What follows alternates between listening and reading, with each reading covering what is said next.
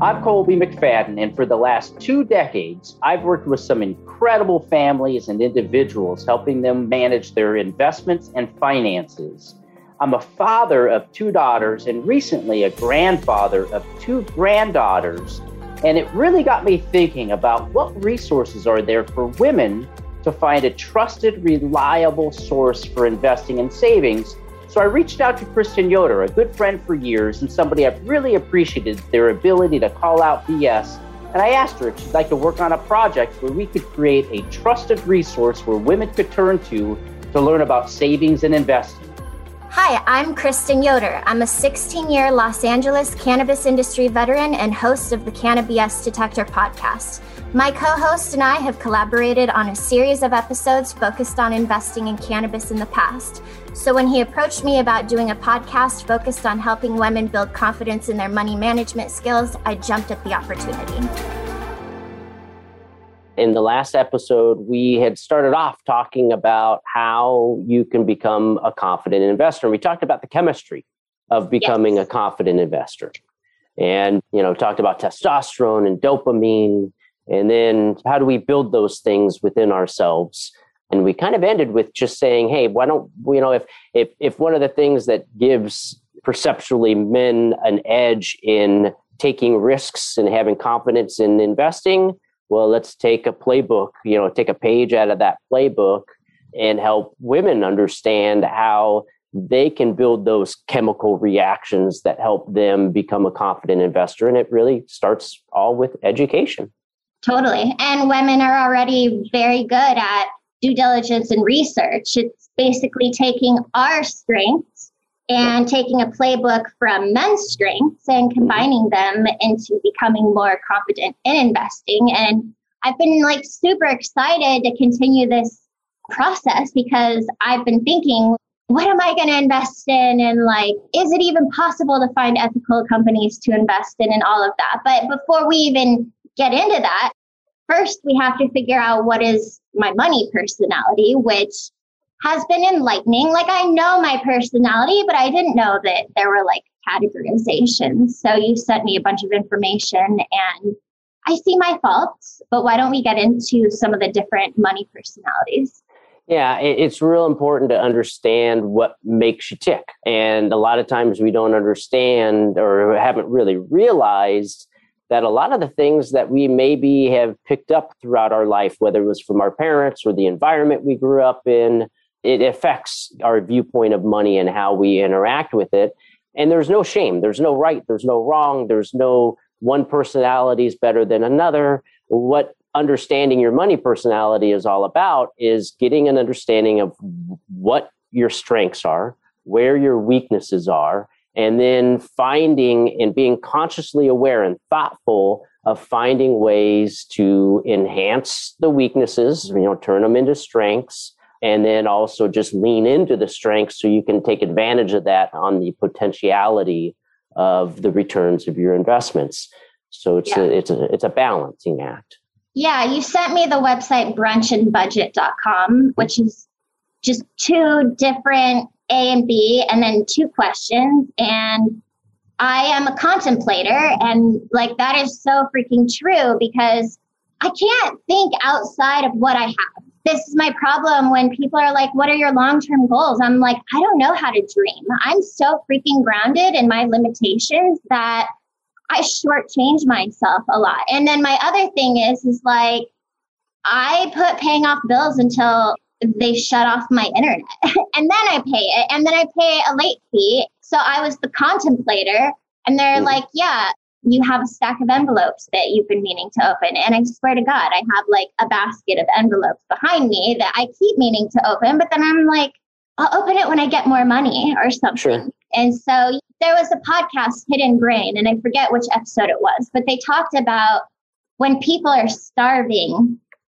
your mind goes into tunnel vision and all you can think about is your next meal. You can't make solid long term decisions. Same with gambling. When you're out of money, you are not rationally doing well. You should not gamble when you are poor. And I feel like I've been struggling so much as an entrepreneur that I don't have a long term mindset. And that's got to come into play when it comes to investing, right? Yeah. Yeah, absolutely. And and and so this is where the first step is doing the work like you just did. Like, okay, what is the personality? I'm a contemplator. And okay, so then you look at that and you say, okay, well, you have to dig a little bit deeper in these things and go, well, why is that happening?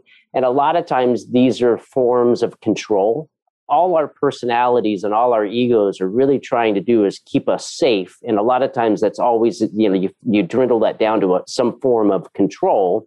And so for somebody like you, what you would do is you'd say, okay, hey, if I understand that that's how I operate, then one, I want to make sure that I don't put myself in a position of making decisions under stress because the human body doesn't understand the different kinds of stress. The reaction is the same. And so when your adrenal gland fires off due to stress, what it's going to do is your body is not concerned about a couple things. It's not concerned about digesting food, it's not concerned about procreating or reproducing. It's just concerned about surviving. And so what ends up happening is the chemicals that you need, right? The testosterone, the dopamine, those things actually get attacked and it's a headwind for those when there's a lot of the adrenal gland firing off. So when you understand these things, hey, I don't want to make decisions under stress and some of the my actions are really to control the environment. Well, guess what? That's great. There's a technique and a strategy for an investor like you and so what you have to do is just figure out, okay, in my time frame and in the types of investments, in the way that I invest, what is the style that fits best for that personality? And there is one that fits best for all personalities. And then also with that, you start to say, okay, what are the other personalities that I admire that I may be not as strong in? And how do I incorporate more of that into my life? So you, you end up taking both the strengths and weaknesses and, and toggling them and playing with them in your life? So, like, the first step is get real with yourself and mm-hmm. figure out who you are. I mean, it's like I count calories every day and I'm looking at it and I'm like, I'm just gonna wait till like 1201 to eat those almonds so that I don't fuck up my calorie count for the day or something. And I end up like working within my limitations instead of I don't even want to know. Like, I know sometimes I don't want to include like the chocolate that I nibbled on at like one in the morning. I'd rather just go to bed. But then it's like, who am I lying to? like, sure. dude, if you're going to eat it, then fucking count it. And I guess it's the same with money. It's like, if you're going to spend it, then admit it. Like, if you're not good with money, then admit it. And it's crazy because I have always been cognizant of a good credit score and I always paid all my bills. But then I became an entrepreneur and I sucked at it like really bad because I don't like talking about money, which is another woman thing that we care more about. Well, let me work with you. Where it's like, I don't think men have that problem. They're like, these are my prices. If you can't afford it, okay. And I keep trying to think like, what do I want to be like? Like emulate what I want to be like and not how I'm feeling. And there's a little fake it to make it to start building the confidence because you become what you do. It's like I'm always uncomfortable the first time I try something. And then I'm like, oh shit, that wasn't hard. Like, oh. And then it just gets easier. And I feel like money is something that I think that like I could be really good with if I just became more comfortable with money in the first place. You're on the right track already because whether it's money, food, relationships, it's all about setting boundaries. And sometimes it's setting boundaries with others, sometimes it's setting boundaries with yourself, sometimes it's setting boundaries with the environment that you're in or life. Whatever it is, it's always about setting boundaries.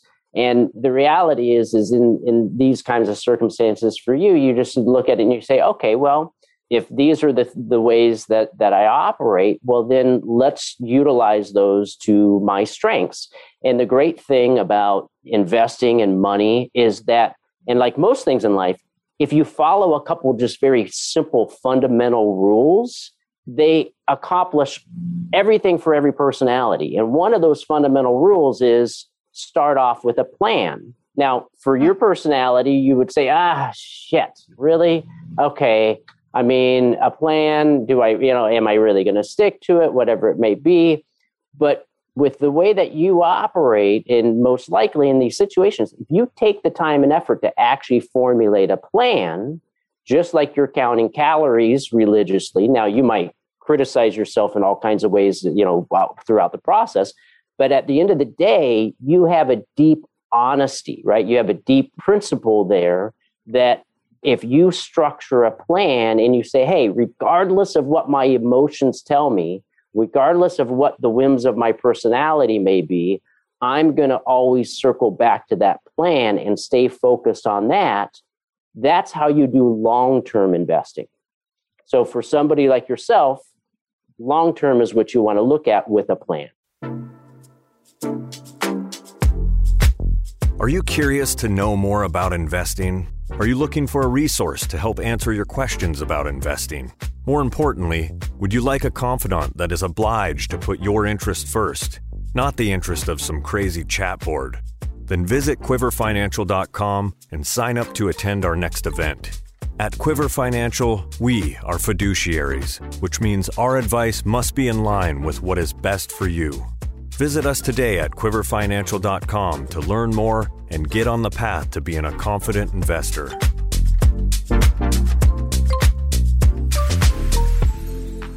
Okay, so long term investing. I'm like, but I want to make money now, dude. Like, I owe back rent.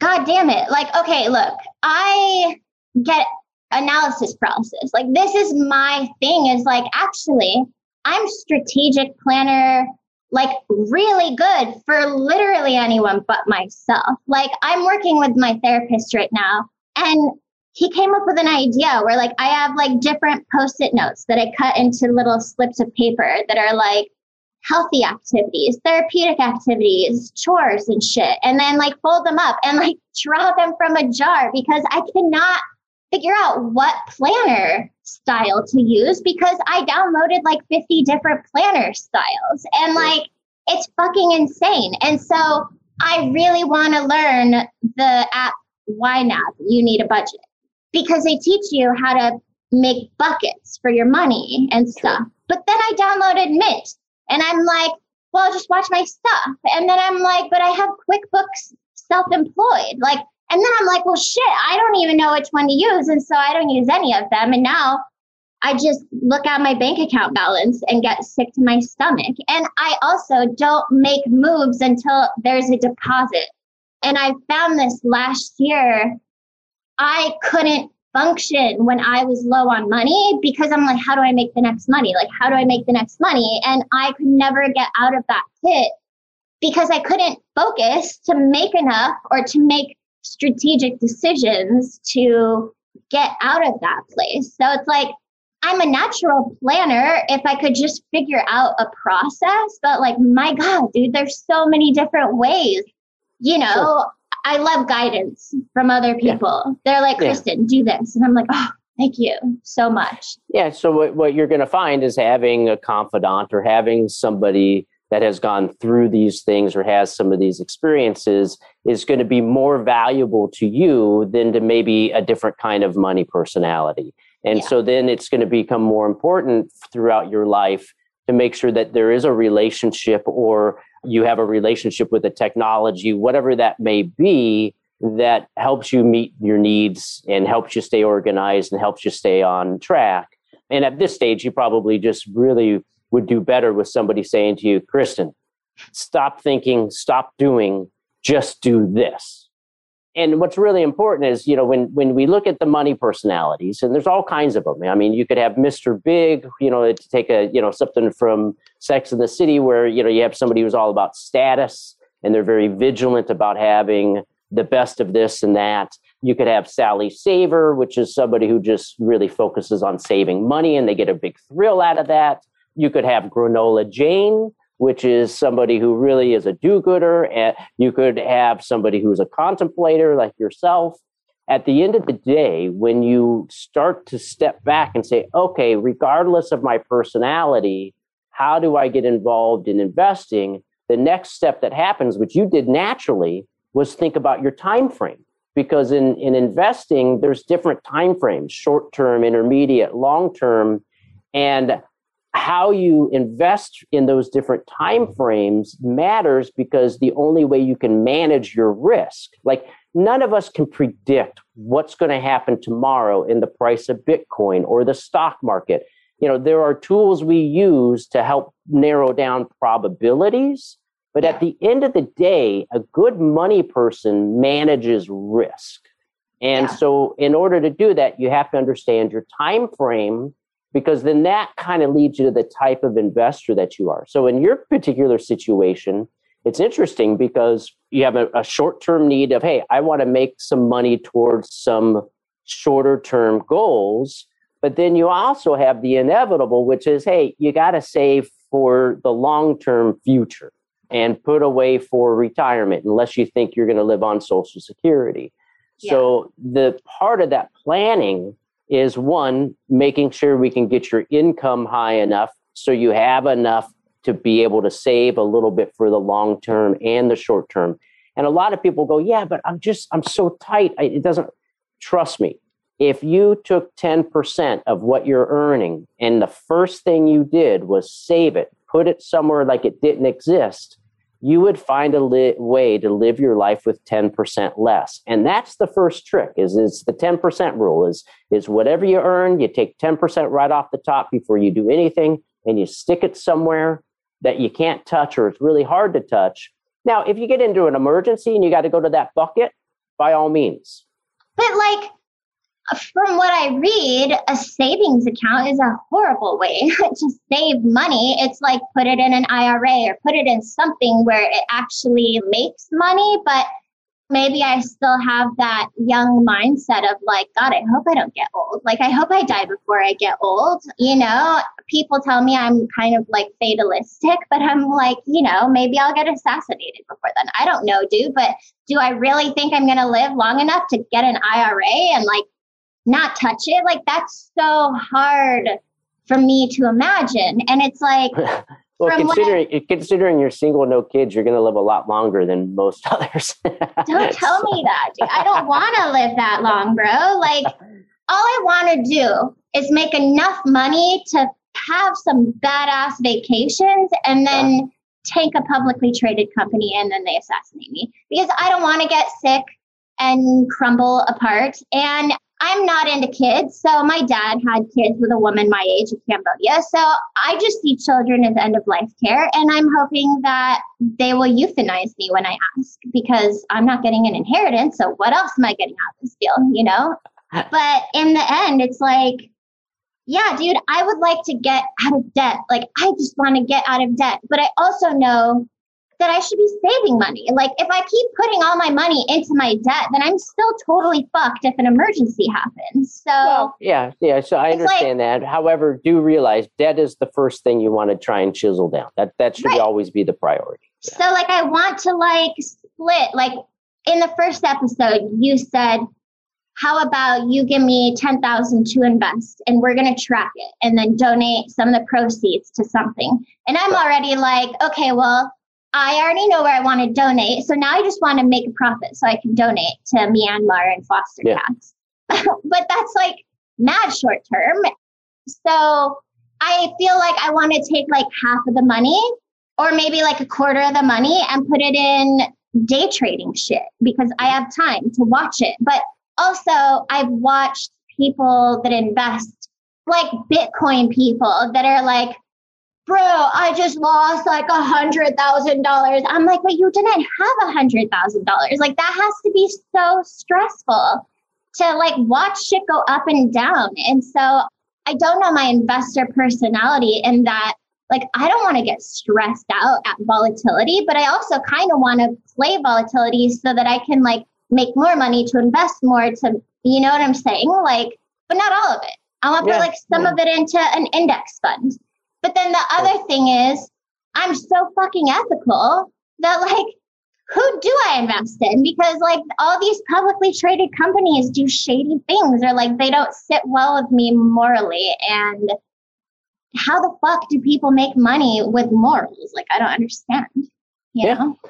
Well, there's there's a lot in that statement to unravel. I mean, the first know, right? I, the first part of it is is when you mentioned, you know, I don't want to put it in cash because you know it won't earn anything and I and in in things yeah and the things that you've read it's important to always again keep time frame in mind because sometimes having money in cash if it's for short term 3 months 6 months you know less than a year let's call it then that's very appropriate. I wouldn't really worry about what my cash is earning if it's not intended to be there for years and years and years now, your long term investments, you know, your long term retirement type of savings sitting in cash doesn't make much sense to me unless you're an older person close to retirement that is trying to protect their wealth because they need to now live on it. So everything's about where you are in age and the time frame of that.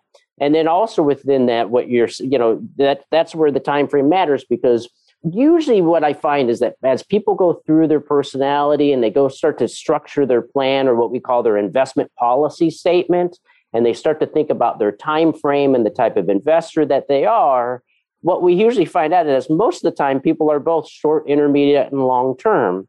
And so a structure where, yes, there's a portion of the money that you're saving that goes into a long term bucket that's invested on longer term assets, equities, whatever it may be for that particular person.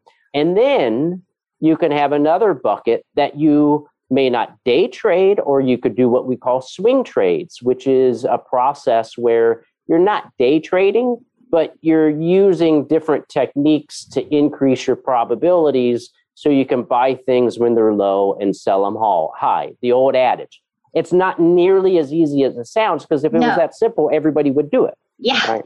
Yeah, I don't want to fall for the Reddit GME thing and be like, because like who doesn't want to donate to gorillas? You know what I'm saying? Like it, it seems like so fun to be a part of that group, but at the same time, like I don't know shit about any of this stuff. I'm an operations person. I don't read their statements. Like I don't know what the fuck I'm looking at when I see quarterly statements coming out from these companies. So I think this is like a good place to end for this episode because the next episode we can get into like you helping me come up with a plan and we okay. can start discussing do you use brokerage firms do you use apps like Perfect. do you go with crypto or yeah. index funds or private or public or whatever awesome so then thank you everyone for tuning in and i hope you're as excited as i am to figure out your own money personality and investing. And we will include links that we mentioned today and other things for you to check out. So you can head to the website confidantinvestor.com. Um, so we will see you next week. Thanks so much for tuning in to this week's episode of The Confidant Investor. If you enjoyed the show, don't forget to rate and review us wherever you get your podcasts. And be sure to sign up to our email list at confidantinvestor.com for more great tips and advice. See you next week.